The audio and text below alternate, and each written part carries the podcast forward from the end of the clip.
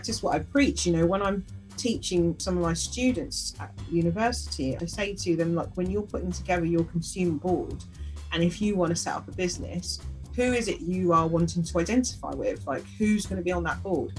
And they start off because they're so indoctrinated into this kind of like such a small minded advertising world out there.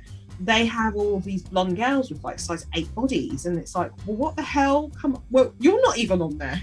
like, what the hell? you know, and then they're like, oh my God, I never thought of that. Oh, what? You're like a size 12 with brown hair and your your pear shape. You're not even on your own book. You start to realize these things like, holy crap, if I can't even identify with who I am, how are my consumers meant to understand who I am and how do I then make money? That journey of really kind of identifying with your customers hugely beneficial to understand how to make your profit, your profit margin.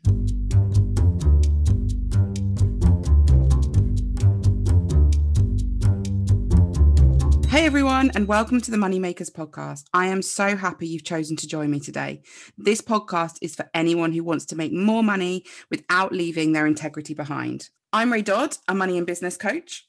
And my very favorite thing is seeing those who have underestimated themselves or been underestimated by society make more money. I believe we owe it to one another to take the discussion around money far beyond manifestation and money blocks and to get into what's really holding us back from making more money. It's obviously a special episode of the podcast because they all are, because our guest is wonderful. But it's also the first episode where you might have noticed we've changed the name of the podcast. I'm going to talk about that more as time goes on, I'm sure. But I just wanted to say welcome to what is now the Moneymakers podcast, formerly Money Making Women. And just quickly say the reason that we have decided to do that is just because we wanted to make sure that we are including all the humans we are meaning to include. The topics of conversation are not going to change, style of guests we have. I just just want to make sure that everybody who I've always intended to be invited knows explicitly that they are, of course, invited. So while we're going to talk about lots of stuff that impact women, I'm aware that lots of those things impact so many of us for so many different reasons. By just taking out the one word women, I believe that that makes that invitation much more clear, much more precise, and in essence, more inviting. So, welcome to the Moneymakers podcast. Thank you for being here again. I hope you enjoy this episode. Welcome to the podcast, Ronke. For anyone that's listened to this podcast before, I say this every time, but I think it's because I get the best guests. I'm so excited about having you here. Oh, awesome. I'm always, every time I'm like, I'm so excited, and I mean it every time. so I'm so excited to welcome Ronke to the podcast how you do all you do. Okay i don't know. I have no idea. Maybe you can tell us a bit about it in a second. But you're an academic and you are creative director of love your look. And i noticed on your um profile you've got you got a fashion school happening as well? Yeah so that kind of started last year and just by you know what? I just wanted it to be organic. I didn't really mm. put a lot of energy behind it. It was just more I had the time because of lockdown yeah. to be able to kind of give more of what I knew to audiences who were just asking me questions on my DMs. So I thought, I'm yeah. just gonna let it let it fizzle, see what happens. And eventually, you know, when I have more time yeah. after the baby. yeah, that's the other thing, growing a human as well. Well, this is it. I'll I'll be able to kind of dive back into that. But now I kind of feel like focus focus is on specific areas yeah. in terms of what needs to happen. So cool. Nice. And so your main thing uh, that people will know you from probably on Instagram specifically is Love Your Look, which is your Absolutely. clothing brand, which I actually came across. I think we've spoken like a while ago before. Yeah. I came across those dresses, your amazing dresses years ago. Yeah. And I yeah. remember what really stuck out to me at the time was that you used a model. I'm sure this was you with grey hair. Yes. Yeah. Yeah. And I remember being like, whoa. that, because it's much more common now. Like we're yeah, seeing, yeah. it's still not like normal. It's not uh-huh, what, uh-huh. what everyone's doing. But I remember being like, wow, This is so Yeah. nice to see.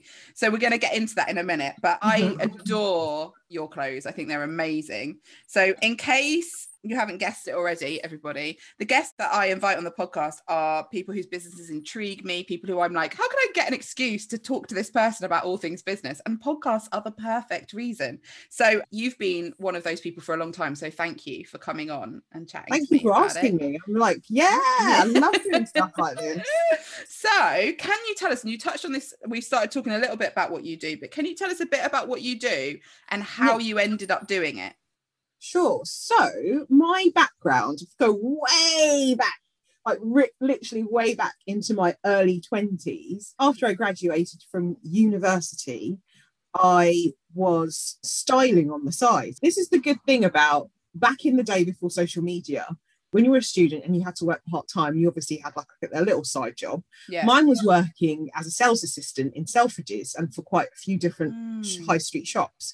But when you work in London, you also get to meet a lot of amazing people. So yeah. I was working alongside like people who are now very like highly acclaimed actors. Mm. At the time, they were just like trying to like you know get money for themselves together, Mm. like musicians in bands, etc. And now they're all like people who've amazing influence. Yeah. But at the time, I you know we didn't know that Yeah. and they would ask me to sort of style them and do things with them and kind of like i'd be like yeah yeah yeah you know go to vintage shops pick out bits jackets whatnot and my biggest kind of accidental styling gig i guess was with for kate winslet and Ah. i got to style her for a sort of a red carpet not just by myself i can't take all the credit but i was with her actual stylist assisting Mm. and then I kind of got this like, oh, I love clothes. I want to do something more with it. But I wasn't quite sure. So as I finished my degree, I found out about fashion buying. And it Mm. kind of is like an amalgamation of trend forecasting, styling, business, and marketing in Yeah. one. And I loved it. And it kind of gave me the opportunity to really understand a woman's body because you were Mm. like in there with fit models and like really sculpting these, you know, out- Mm. outfits on how people wear them, understanding well, why is it that women over a certain age want to cover their arms? You know, all these kind of like weird things that you don't get when you're in your 20s because you're just wearing, well, you're wearing nothing basically. so, yeah so it was great. It was a great learning curve. So I did that for about 10 years and I traveled a lot. I think for perhaps two years, I lived out of my suitcase. Mm. And I remember my mum getting me a suitcase as a birthday present because she was like, as you're traveling now, you must have a, a good matching set. So Oh, I am with your mum. That's Right, awesome. yeah. At the time, I didn't realise it, but as when you're going business class, you've got to look the part. So, so I'd spend, you know, time in Hong Kong, in India, Mm. um, in Germany, and I was really fortunate, you know, to learn so much at such a young age. But I, I worked, you know, I was like Mm. proper dedicated to to my work, and even at the time, my now now husband, then boyfriend, I said to Mm. him, well, you know, you got to wait for me because I'm like a workaholic. and he was like, yeah, that's fine. So I'm like, you know, focused, focused on my work Mm. all the time. So I spent just over 10 years doing that. And as I kind of realized then, fast fashion wasn't what I really wanted to live and breathe. I'd seen the behind the scenes, I'd seen how Mm. factories worked, I knew how to work with suppliers. So I, I decided on a holiday whilst in India to just do my own thing and just see what happened. You know, I Mm. just kind of picked up some fabrics, found some really like small tailorers to make up some items for me and brought them back and and that's when I did the big Judy's at the time she'd done Judy's Affordable Vintage yeah. vintage festival Yeah. that was at Goodwood and it was such an amazing Mm. festival. So I that was my very first sort of market stall experience. And I brought all the stuff back with me, did it at the festival, and I was like, whoa, there's a little gap in the market here for people Mm. who have a normal body shape Yes. but want to wear vintage inspired clothing. yeah. And and there was only, you know, two other brands doing it. Yeah. So there's Collectif and Vivien of Holloway Yeah. so that's where I was like, I'm going to do this. I'm going to see what happens, and just Mm. kept going and going and going. Lots of market stalls, lots of events, pop up shops. I've done over 20 pop up shops all over the country now. And fast forward, I'm now thankfully happily selling on my own platform successfully, yeah. turning over six figures. So we're in a really good place at the moment, and hopefully, you know, next year we'll be in a even better place. Yeah. So it's it's grown. It's taken. Next year will be our ten year anniversary. Yeah. That's amazing. And also you were because I'm just real I'm remembering now. So I had a 50s inspired wedding dress. Yeah. And I've been married just like I think it was 10 years last year. Mm. And after that, I got very into the whole co- proper 50s clothes, like the corsets and everything. Yeah. I couldn't do it for long, like the full on. Oh, good. Wow. I, I think I did it for a minute. Yeah. it's, it's a lot. It's a lot. But that's, I think, when I came across your clothes, because exactly Yeah. like you said, like those were the ones, the ones that you mentioned, Vivien Holloway, and I can't remember the other one. What was the other one called? Collectif. Yeah. yeah, I remember finding those and finding yours then. But yeah. yeah, yeah. Instagram wasn't such a thing then, right? No. Oh, absolutely not. God, no. I, there was no social media. I think I was No. on Facebook, didn't quite understand what or how, how to use it, to be honest. Just Yeah. kind of, you know, it, did it because everyone said you had to do it. How I got myself out there was at events, you know, Right. just doing lots of Saturday markets or Sunday markets like uh, Portobello Market, which is, uh, or Spitalfields Market, Yeah, or doing like your kind of like vintage vintage kind of university market Yeah. store things and that was kind of how i got myself out there really Yeah. just kind of finding customers talking to them and really learning understanding what worked what didn't work Mm. god i'm not doing that again that was a job kind of thing you know that was a waste of money yeah and that was how i did it you know kind of building my platform up and then from that before the kind of you know the whole data protection thing came in i'd Mm. make sure I'd have an address, kind of like a sign up sheet every Yeah. single where I went. And I'd probably collect about 30 to 40 addresses every Mm. weekend and built up my email address database from there. Ah, So you were doing the whole email thing Oh, yeah, yeah, yeah. yeah. early. I was Yeah. doing the email thing from really, really early. Mm. I don't think my emails were anything fabulous, Mm. but they were enough to kind of make right. I could put a discount code on there, and I can sort of say, look, come to my website. I'm going to be at this venue next time, Mm. and then started to find regular people. So I've got customers from 2013 who still Yeah. buy from me today, Yeah. Yeah. pretty amazing. Were your sizes inclusive from the off, or is that something you've adopted? Yeah, later? so I think we went up to a size 18. That was like um our sort of uh, the, the size we sort of we'd always gone from a size 8 to 18. That was Yeah. kind of our thing. That was like one of our USPs. Yeah. One of the reasons I did that is because well I knew that I wanted a lot of my family to wear sizes Mm. wear my clothes and my mum was a size 16 at the time. Yeah. I was a size 12 Mm. and yeah, most of my aunties were like a size 18. I was like, well, I want my family to be able Yeah. to wear my clothes. And quite frankly, you know, an average size is a Yeah. size 16 anyway. So I didn't think of it just going up one size. No. And now what do you go up to? We got up to a 28 now. I did look on the site, it's 5XL, isn't it? Yeah, 6XL because of the jumpsuits. The jumpsuits have been selling, I mean, ridiculously, amazingly. We have had demand for them in larger sizes, so we've just gone up to a 7XL. So we got to 26, 28 now, and Mm. sort of the wrap dresses, the sequin wrap dresses specifically. And we also, you know, for people who are getting married or have special Yeah. occasions, if they reach out to us and they're happy to pay a little bit extra Mm. for their specific measurements to kind Yeah. of be made, you know, something for them Mm. as a one-off we happily do that as well. As fashion evolves, you sort of the brands need to understand they need to be able to to cater to, to a wider audience. Yeah. And and that means being able to understand how people want to dress and what they want to wear and Mm. and not necessarily having, you know, going up to bigger sizes. I myself have never been one of those people who have bought my size. Do you know what I mean? Like Yes. size. Yeah. And Yeah. I find myself so grateful for that because I'm actually wearing my maternity wear as my Mm. normal clothes. I've only just had to buy leggings. So Yeah. I always like, like things loose or a little bit like more comfortable. So customers know that when they're buying something from us as well, it's not going to be like really restrictive. It's going to be quite Mm. easy wear. Yeah. I generally don't buy anything with buttons down the front because Mm. it just never fits me. And so because I do most of my shopping online and I'm a size 16, Yeah. Yeah. Even when I place my shopping online, I'm just like, "Oh, I can't be bothered. I'll just have to send it back. it's like Yeah. those rules that you find for yourself where you're just like, eh, Absolutely. can't do it.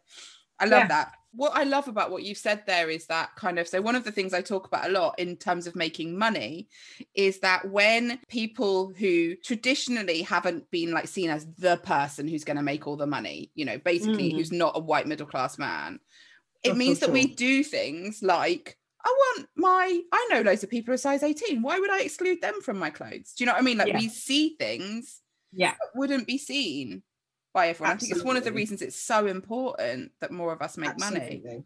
Absolutely. And that's that's like, you know, a huge thing for me. And I I practice what I preach, you know, when I'm um, teaching some of my students at, at university, I practice what I preach. I say to them, like, when you're putting together your consumer board, and if you want to set up a business, who is it you are wanting to identify with? Like, Mm. who's going to be on that board? And they start off because they're so indoctrinated into this kind of like advertised, such a small minded advertising world out there Yeah. they have all these blonde girls with like size eight bodies, and it's like, well, Mhm. what the hell? Come on, well, you're not even on there. Yeah. what the hell? you know, and then they're like, oh my god, I never thought of that. Yeah. Oh, what? You're like a size 12 with brown hair and your your pear shape. You're not even on your own board. You start to realize these things like, holy crap, if I can't even identify with who I am, how are my consumers meant to understand who I am? And how do I then make money? So it's like a really interesting that journey of really kind of identifying with your customer is hugely beneficial to understand how to make your your your profit, your profit margin. Yeah. Do you think you've always had a real sense of who you are? Or was there something that you can kind of look back and go, I think this is why I had that? Because there's confidence in that, in going in and being like, you saw a niche, which I think is like an yeah. untapped into market. But what do you think gave you that confidence? I think I've always known who I am because of my mum. Actually, do you know what it is? This is exactly what it is. When I was young and we'd go to church on a Sunday as a family, everyone would be in jeans and t-shirts, and my mum would, no joke, put me and my brother in like full on ball gown, me in ball gown, like Oh. proper dressed, I and my your brother in a little mini suit.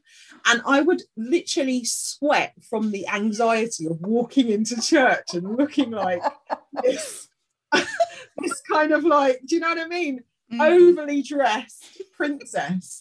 But then I look back on it and I'm like, the confidence that gave me, Yeah. the confidence it gave me, because eventually I started to walk with my head held high. Mm. And then I was asking to wear like these really cool dresses, but I was putting trainers on with them. And that was probably about eight or nine. And I think from then it she kind of ingrained in me just wear what you want to wear. Like Yeah. just wear it and, and own it and rock it. And then I sort of in my in my late teens, stuck in school uniforms on the weekends, Mm. I'd be super excited to get dressed.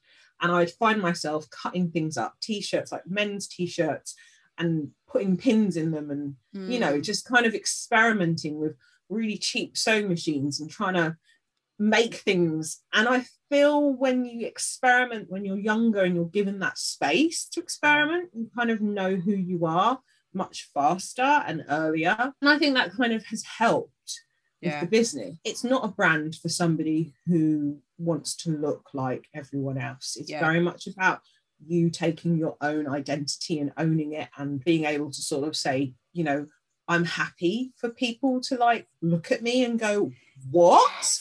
Or, oh, wow. Because I love that attention. yeah. I've just started to own that about myself. Yes, Just. absolutely. And Yeah. and being able to sort of, you know, oh, I, I always think when there's like this these older women, like really, really older women who are very stuck in their ways and they don't quite understand your style. So they'll kind of look you up and down. And I used to think, God, don't be rude looking at me like that. Mm. But now I think, honey, you know you want this. You want this whole outfit. Like you wish you could. like you wish you could. yeah, totally. I bought a leopard print fur coat and this dress, Ooh. and I've got these white cowboy boots. And my brother used to live just down the road. And in lockdown, I put the whole. I was like, you know what? There's nowhere to wear this at the moment. I'm putting the whole thing on, and I'm just walking down the street. And it was such a joy just Yes. for me, like people did look at me. There wasn't many people around because it was the height of the pandemic. But I was literally Yeah. just going to drop something at his door, and I was like, "Oh my god, I feel so like So me good. right now." Yeah, and it's such a, it's so much fun. It's such a like. There's so much we can do.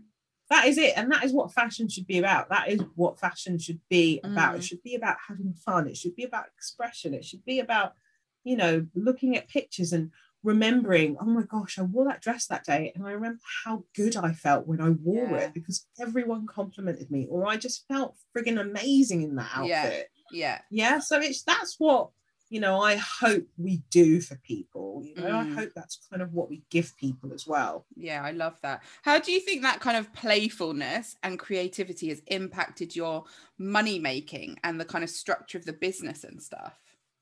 Yeah, I mean, when we first started, a lot of people were like, "Oh, you know, you're really niche and you're really neat." Like that word, I kept hearing. I was like, oh, "Really niche," and I was like, mm, "Maybe we shouldn't be so niche. Maybe I should go with polka dots and all the cherries and you know Mm. all the kind of like typical 1950 stuff that Mm. everyone else does, which is fine. You know, and I love, I love a good polka dot and I love a good cherry and I love a good stripe or whatever. But I wanted us to be more than just that. You know. So I think having that bravery to sort of step outside of that box to kind of create our own identity has Yeah. then enabled me to be able to print and design a lot of our own you know designs and Yeah, actual fabrics. Because we do we still have like some fabrics which are dead stock but now our capacity of our own prints outweighs the dead stock which Mm. is great. And that's always kind of been my goal because that's what people will recognize. They recognize the prints that we do. So our best-selling print at the moment is our burlesque dancing girl print. Mm. and we've got it in a jumpsuit and some dresses coming through. But again, you know, something like that, I would only have been able to dream about and not have the confidence to do if I had if, if I hadn't started the business the way I did. yes. Um, so I'm really, really grateful that I stuck to my guns really and Yeah. tried not to. You know, it's easy to get diluted with other people's thoughts when you have a business, especially a Mm. product business. And Yeah. I think you know, that's one of the biggest things when you start a business. You need to be able to understand this, to say no. Mm. we are not doing this, this, this, and this, and this just because you tell me to. Because the amount of requests I've had for people who want a black jumpsuit in cotton, and I've said, no, we're not doing a black jumpsuit in cotton. We're doing a black denim jumpsuit for winter. And they're like, oh, but I want one in cotton. I'm like, no, because we want to do colourful ones for the summer. Yeah. So, like, being able to just be like, you know, that is why we're doing it and just owning it and not being sort of influenced by other people. Yeah. And that kind of tracks back to what you were saying about that confidence Mm. that, that was instilled when your mum was dressing you in those ball gowns at church of that kind of like, you know what? I know that I'm sticking out here. Yeah. I know that I'm taking up space. Yeah. And uh, yeah, I am. And what of it? And sort of that sitting in that.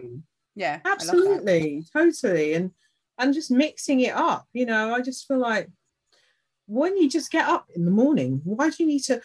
I've never got, do you know what I've never got? Trying to plan an outfit the night before you go out. Like if you've got to go somewhere like really important. And I remember like my mum would be like, oh, you make sure you've got your stuff laid out for the next day. So you've all so it's all ready. Unless it's an interview. uh, Why? why would you want to plan your outfit? Like, how are you going to feel that morning? You just don't know. Yeah. So I've always been like, just wear it and put it on and mesh it together and mix it up and see what happens and see how it makes you feel. Mm. If you're anything like me and you did that, I'd just be like confused, even more confused the next day. Stood in front of the wardrobe thinking, oh God, I've laid that out, but I don't feel like wearing that now. What am I going to wear? Yeah, yeah, totally. I love that so much. And I know that for me, it's had such an impact on just how I show up in my business and stuff, what I wear.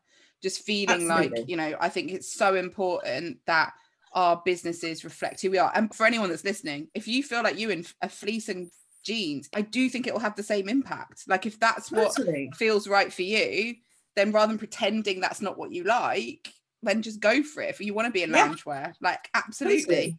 I Oh, just yeah, happen to yeah. feel more me in a dress. Uh, yeah, I mean, during like the first lockdown, I actually I bought tracksuits. I did. I Mm. bought some tracksuit bottoms, but I wasn't going to buy black tracksuit bottoms. Yes. I bought neon pink tracksuit bottoms. I went to like building sites and bought neon green. I was like neon out, like seriously. so you know you can do it, but just Mm. do it your way Yeah, and make absolutely. sure feel good doing Yeah. it. Can you tell us a bit about any like what were the biggest mistakes you made? Like you mentioned starting out and like I feel like one of the amazing things with you is how long compared to so many people on the internet, like you've been doing this for such a long time because the internet being Mhm. so young. So in that like what were some of the the sort of missteps that you took that you learned from? Oh, God, there's loads. I'm not gonna lie to you.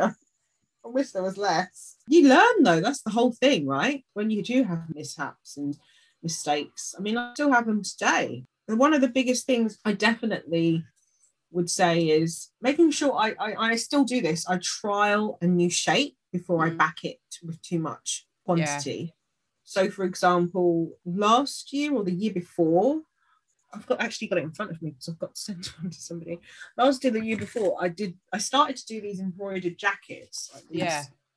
with the embroidery Yeah. on the back, and I just just did like two colors. I knew that we have a massive following for Mexicana and Mm-hmm. vintage people who love that kind of Mexicana feel, and I knew we had big following for people who love animals and and as such, and which you know that's kind of my sort of look as well. So I was like, great, because I'll get a free jacket out of it. Fantastic. so I sort of I started doing that, and I just dabbled in it before last year. I eventually sort of backed it on a higher quantity than I went into it with like five different colors. Mm. So I know now, like doing those kind of things is much safer than Mm, kind of going all in, which is what I used to do when I first started. Like a new a new shape would come out and and I'd be like, oh, I love it. I'm just going to do like, Mm. you know, 50 or 60 units of it. You're a really small company, as I was when I first started. That's quite a lot, you know, but now Yeah. it's not a, it's not a lot now, but when you're really like start, started, that was a Mm. lot for me. But I hadn't factored in the straps. You know, how am I going to change the straps if someone has a bigger bust? If they're a shorter body, you know. And I remember getting stuck with all of this bloody stock. And it was even worse because I had won a competition to sell in House of Fraser. So Mm. the stock had been sent to the House of Fraser warehouse and I couldn't do anything about it. So we were getting all these returns and I had to go to the warehouse for House of Oh. Fraser, pull out loads of sizes because they were the wrong proportions because I hadn't factored in all of the body shapes. So Mm. the year after that, I was like, right, the straps need to be adjustable. So Mm. all of these kind of things, like you start to think about, holy smokes, you know. Some some edgy times, aren't there? In business, Yeah, like, yeah. oh wow, that didn't you kind work. of figure out, well, okay, what do I do with the stock that hasn't sold? Yeah, I took it back to India. They made them into skirts and just and took the top halves and made them just into headscarves. So we kind of, you know, we figure out stuff along Yeah. the way as well if it doesn't work and try not to beat yourself up too much because it is it's unfortunate but it's part of the process learning and Yeah. one of the biggest things i always said to one of to, to some of my students is if you're wanting to start a business always perhaps consider starting an accessories business first before you do clothing yeah. because it's a much lower risk Mm. business and then you can maybe branch into clothing I'm really trying on the podcast to get product-based businesses and service-based businesses because Hmm. there's such different things. Like as a service-based business, as I am, I have a lot of overheads now. But when I Mhm. started, I didn't. I had the, I guess, privilege in a way to be able to build Yeah. up to it. As a product-based business, that's not the case, right? Like you're taking on a different kind of risk with yeah that. absolutely What would be your advice to people who want to start product-based businesses? Would it be start something smaller? Yeah, I think start something small. If you, I think it also depends on your background. I think I went into clothing because I obviously had quite an extensive um, knowledge of clothing and background knowledge of it. So it felt more natural for me. Mm. But if you are wanting to start product as such, I would definitely experiment with the type of products that you'd like to, to go into, perhaps first, because the rate of returns Mm. for accessories is much lower. The bigger you get, the bigger the, re- the return rate that you're going to have to expect. And I was on um, Instagram the other day and I saw Kimmy Telford's six rows of return dresses. So I was like, oh my god, that makes me feel so much better with my six bags sitting on the side. But definitely think about, you know, starting small before you Mm. rush into doing loads. I've got a friend who wants to start her own business and she's, you know, all guns blazing, wants to have different umbrellas of different brands. I'm like, just start small Yeah. and learn from that one particular brand before you decide to dive into all of these other avenues Mm. and focus you know focus on it like people kept saying to me when i first started why don't you do shorts why don't you do trousers why Mm. don't you do tops i did literally dresses as my whole company my whole thing was dresses for six solid years Yeah. i didn't do i probably did a couple of tops just to test didn't work and i just stuck to it just stuck to Yeah. dresses for a good solid six years and that is still our USP. you know we've Yeah. got 80% of what we do is dresses Yeah. so stick to one particular area Yeah. master it is what i say Yeah. before you decide to jump ship and Mm. eat everybody else's fish I do. That is one of the biggest mistakes I see with product based businesses. And service based businesses can do it to a point, but it's Mm. having too many products and and Yeah. not and it just being confusing for everyone, but Yeah. especially for the business owner who's got to market all of that. absolutely Yeah, abs- yeah. absolutely And so you mentioned about how the business has grown. Mm. Did it grow just steadily, or was there something that really changed like the game for you within those 10 yeah, years? I think when we started to do our own prints, I say that just looking Mm. at my wall, my sort of wall of growth. Of, I've got business cards on my wall with different different phases of our collection each year, Mm. and I think it definitely started to sort of see a huge growth. What's that? One, two, three. In our fifth year, when we started to print our own fabrics, Mm. and that was when I feel like people started to really understand who we were as a brand Yeah. and we started to really kind of separate ourselves more from others and we also started to use more in terms of inclusivity within the advertising because we had more budget to be able to afford to pay more models yeah. i'd say that's really what what helped us sort of step up Yeah. and you could see the growth from that point much more than previously. So I think it's, you know, to kind of answer your question, it's definitely been a steady growth. I think within the last two years, we've just kind of gone like this, you know, Mm.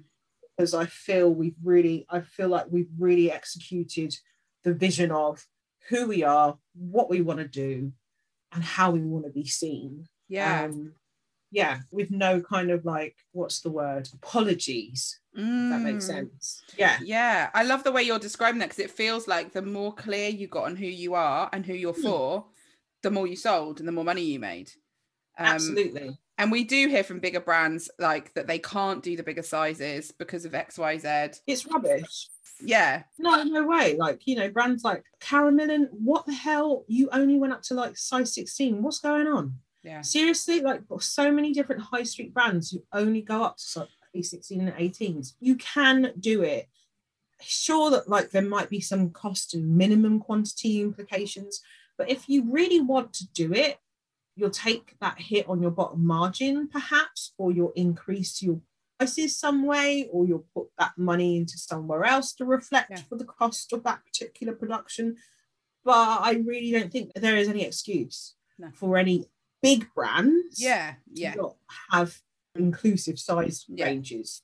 Yeah, I'm so hopeful, and I think you were a real like trailblazer with it. That people will do it. I'm seeing some kind of of the small brands, but big small brands starting to do Yeah. it, and it's so and do it in pre-orders, for example. Like Yeah. that's a great way to do it. So you can you can check what the need is. It doesn't Yeah. like, and people who have been excluded from clothes will be like, oh wait, I've been waiting my whole life. Oh wait, Yeah, three months. absolutely. Are you kidding? and it's even better with pre-orders because then you take the opportunity if they're like me anyway if some if we've got a couple of pre-orders at the moment but what we also do is i email the customers Yeah. and double check their measurements Yes. so that i know that they've definitely read our size chart correctly Mm.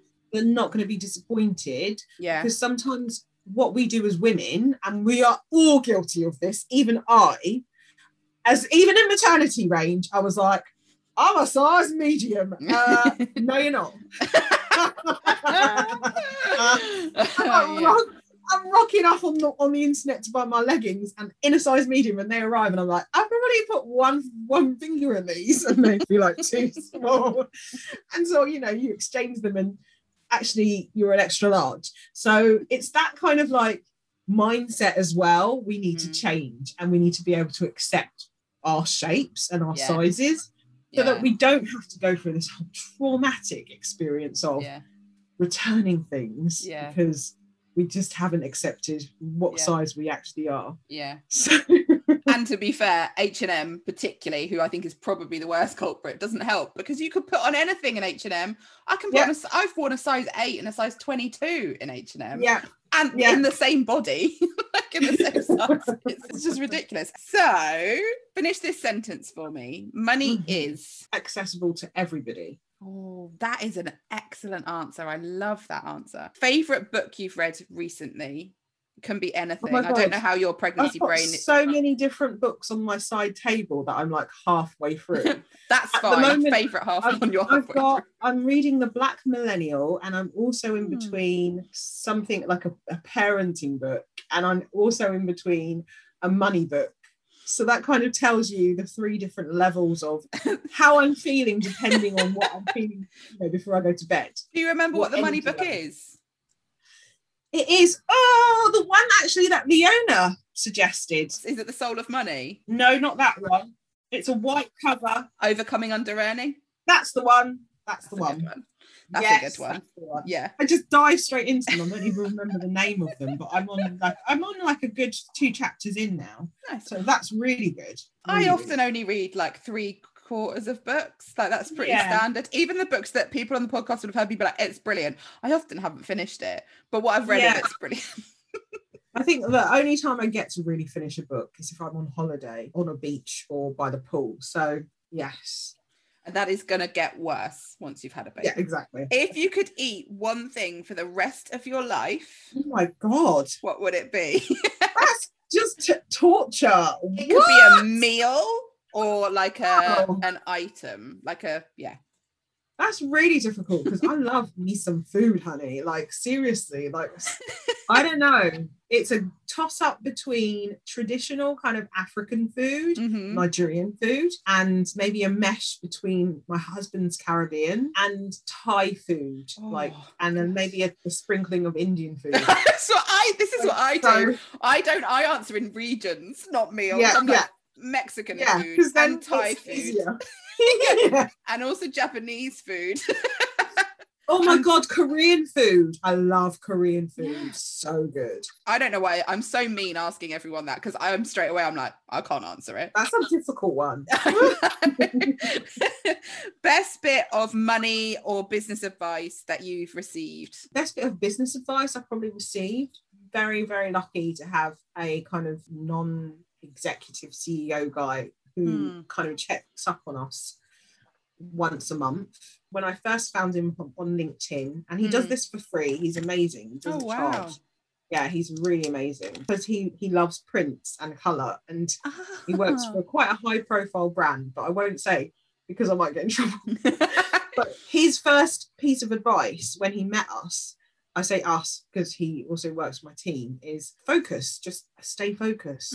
You know, Mm. and if it doesn't work before you've gone into production with it and you're not loving it, then it's just not meant to happen. There have been so many, you know, I've actually commissioned some prints which are still sat in my archives Mm. to be printed because I've loved them at the time, but then when I've wrapped them up on my wall to go to production, I've been like, what? This just is not Mm. giving me love. I'm not feeling anything. So always be focused and sort of, you know, do it only if you love it. Don't Yeah. feel don't feel pressured into having to do it.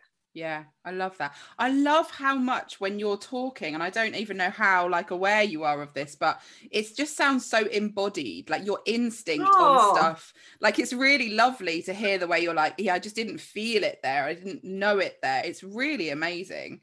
Um, oh, that's awesome. I should be opera.